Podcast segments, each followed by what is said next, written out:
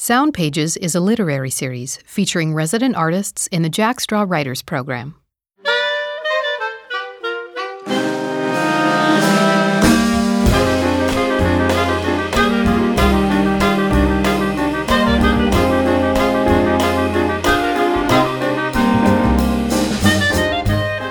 This drought year, the cows went out to forage every day, and the calves stayed in the barn their cries bringing the cows back at evening. This program features the work of 2016 writer Ruby Hansen Murray. Curator Karen Finneyfrock sat down with her for an interview.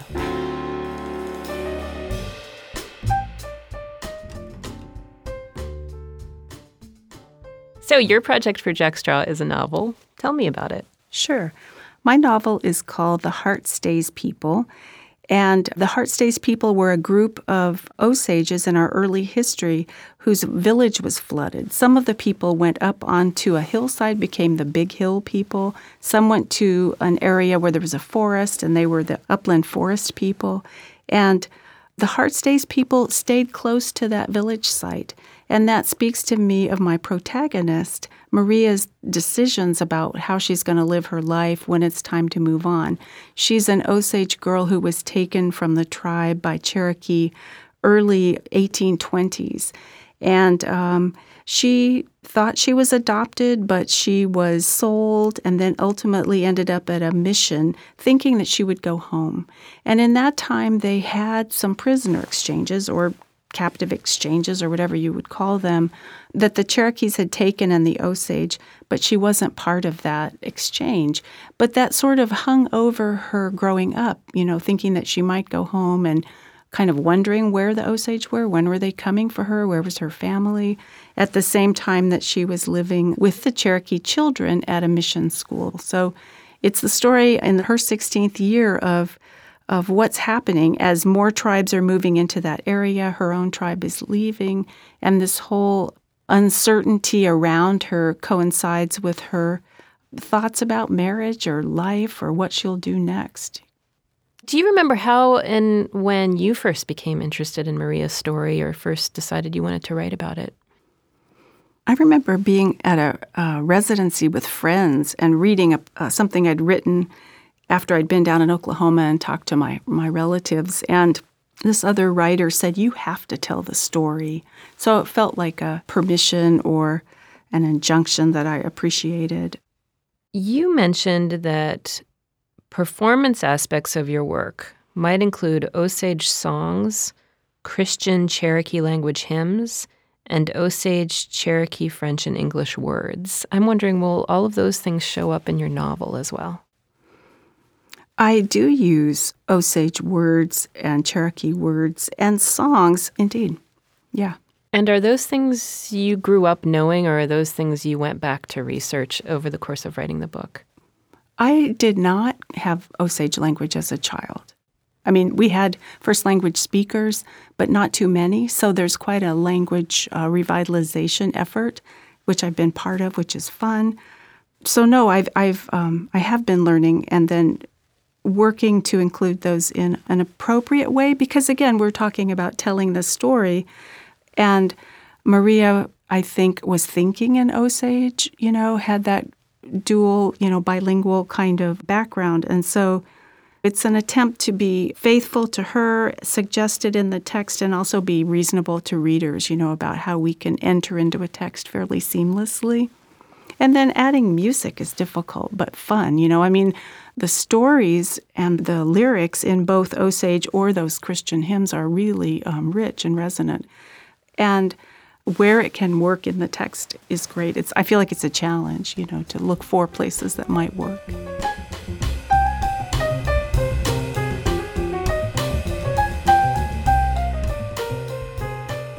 You're writing a fictional story which is set within a true history. Mm-hmm. How much are you willing to invent, and how true do you feel you need to stay to the facts of what occurred? That's a great question. I feel compelled to get the setting right and to be believable, to do the best I can to understand how people saw the world at that time and to convey what their decisions might have been. I also feel compelled to write a strong narrative which frees itself from real people and what might have happened or what did happen for sure. I really do feel there are two separate dynamics there, and I'm attached to making the, the novel the best it can be, basically. And I feel like I don't know all of what happened. I mean, I make assumptions about what it was like in 1820s, but I feel it's fairly presumptuous to assume that I can step into someone's viewpoint at that time native or even the missionary folks. So I'm I'm really aware of that and aware that this is a whole sort of enterprise that I'm entering and that readers also then will um, step into with that understanding that it's a modern telling of this earlier story.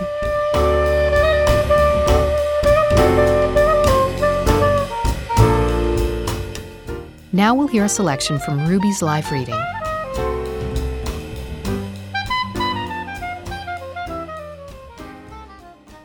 Memory. Ishoba Jia, don't tell lies. This is epigraph. So thou shalt put away the guilt of innocent blood from among you when thou shalt do that which is right in the sight of the Lord. Deuteronomy 21 9. The summer we moved, the heat didn't break. No thunderstorms, no rain fell. It grew hotter, drying the oats in the field, the corn stunted in dry ground. The windows in the dining hall were closed against swarms of stinging flies, so that my legs slid wet along the long skirt and my sleeves stuck to my arms. I walked from the kitchen carrying lukewarm gruel, slack in serving bowls, back and forth to each table, to the old ones, the tall people, to let us pray and his wife. I crossed the open floor, my footsteps loud. School would reopen in the fall, but for now I was alone. I finished serving and sat with my teacher at the girls' table. She said, It's too hot to breathe. She pulled a scarf around her head like it was winter. There was a little butter on the cereal and a glob of molasses, but no side meat, and I was hungry. Ellen waved her hand near her face. The flies were inside too, but not as many as outside, where they lay in dark patches on the horses, fluttered in clouds around our faces. We breathed them in and coughed to get rid of them. After breakfast, the man the Eastern Cherokee called the Wind stood and called us to pray. The family called him Brother Amos. He was red faced, stuffed in the brown suit as always, his hair wet into curls at his temples. My teacher sighed as her knees landed on the wooden floor. I was curled over the bench, hiding my face behind clasped hands. You've called us to face hardship. His words buzzed around us, flowed toward the ceiling and beyond, while I imagined my brother walking with my father down the coulees that cut the prairie, buffalo bull boats spinning in circles as we played. My teacher shifted and resettled the scarf on her neck. She'd become thin during the months after we packed the school to move west. When we traveled from the old mission, she sat on the deck of the steamboat, staring at trees on the bank. Deliver us from evil, Amos said. I wanted to be delivered from his prayers, from kneeling and waiting. When I carried plates to the kitchen, Cook pointed a finger at me. You need to get those cows out. I said, The older boys work in the barn. That new man doesn't know what he's doing. She chopped a withered turnip. We won't have milk. This drought year, the cows went out to forage every day, and the calves stayed in the barn, their cries bringing the cows back at evening. Outside, I tugged my sleeves down to my wrists and held the apron over my mouth while I ran to the big cabin for Josiah. We went to the Hitchcocks for Isaac and Daniel and hurried toward the long barn. Behind it, the land angled down to woods that gave way to a wall of cane. I watched the fence line for the openings of game trails that men followed. The new mission was miles from the Neshutzi and the steamboat landing. People were moving back and forth.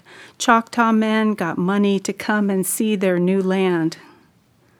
When we first came to the cluster of ragged buildings on the flat bench along the Osage Trace, Cook said in her quiet voice, Men sleep in the barn. You be careful. Everybody's on this road. On the steamboat that brought us upriver, white men stared with hard eyes.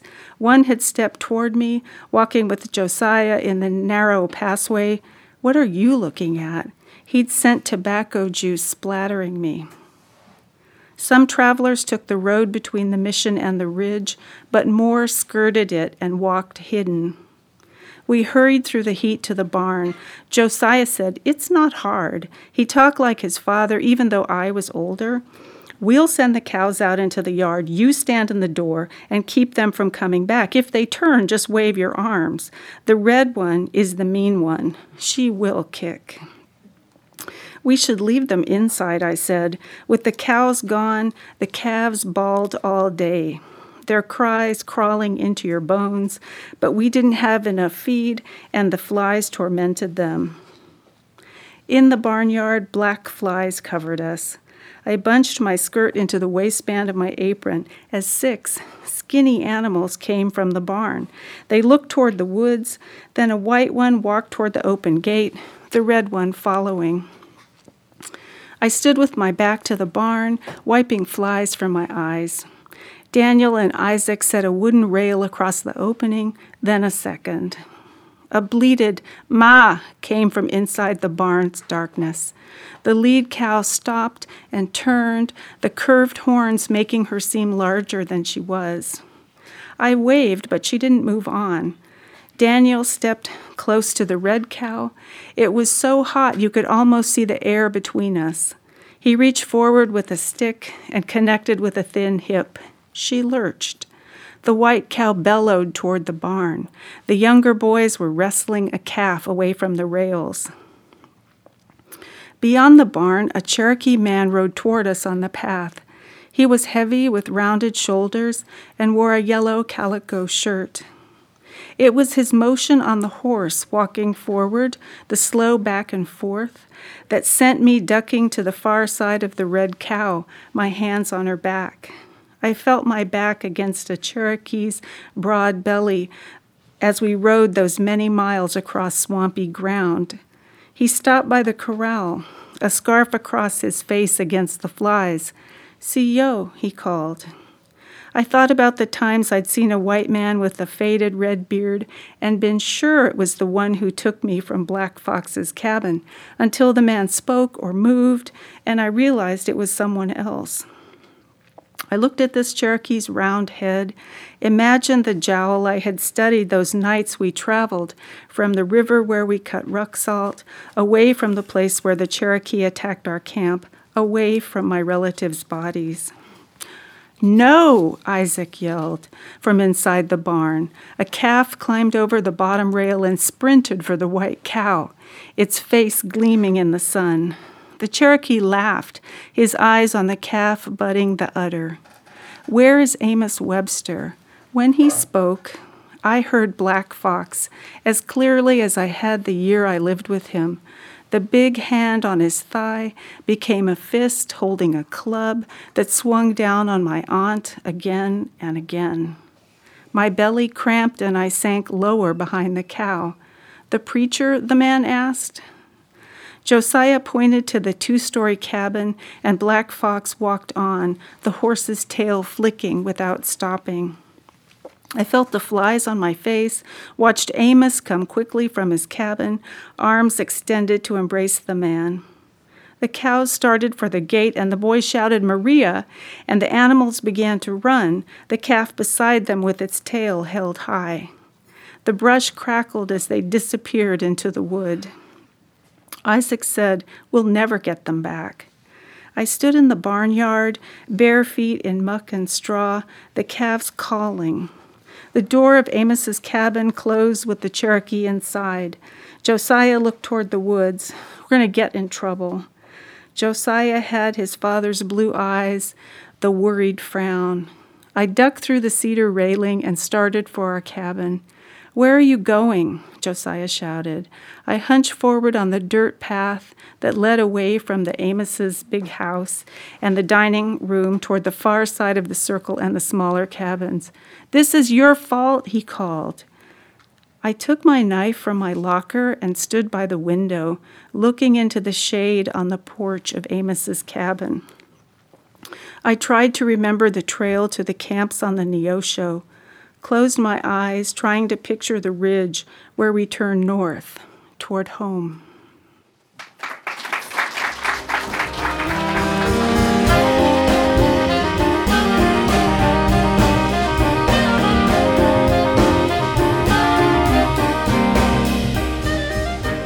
Sound Pages is a Jack Straw production. The 2016 curator of this program is Karen Finneyfrock. This episode of Sound Pages was produced by Daniel Gunther and Levi Fuller. Recording engineers are Steve DeTore, Daniel Gunther, Moe Provencher, and Tom Stiles. Narrator is Alyssa Keene, and executive director of Jack Straw Cultural Center is Joan Rabinowitz. Theme music by the Seattle Jazz Composers Ensemble, produced through the Jack Straw Artist Support Program.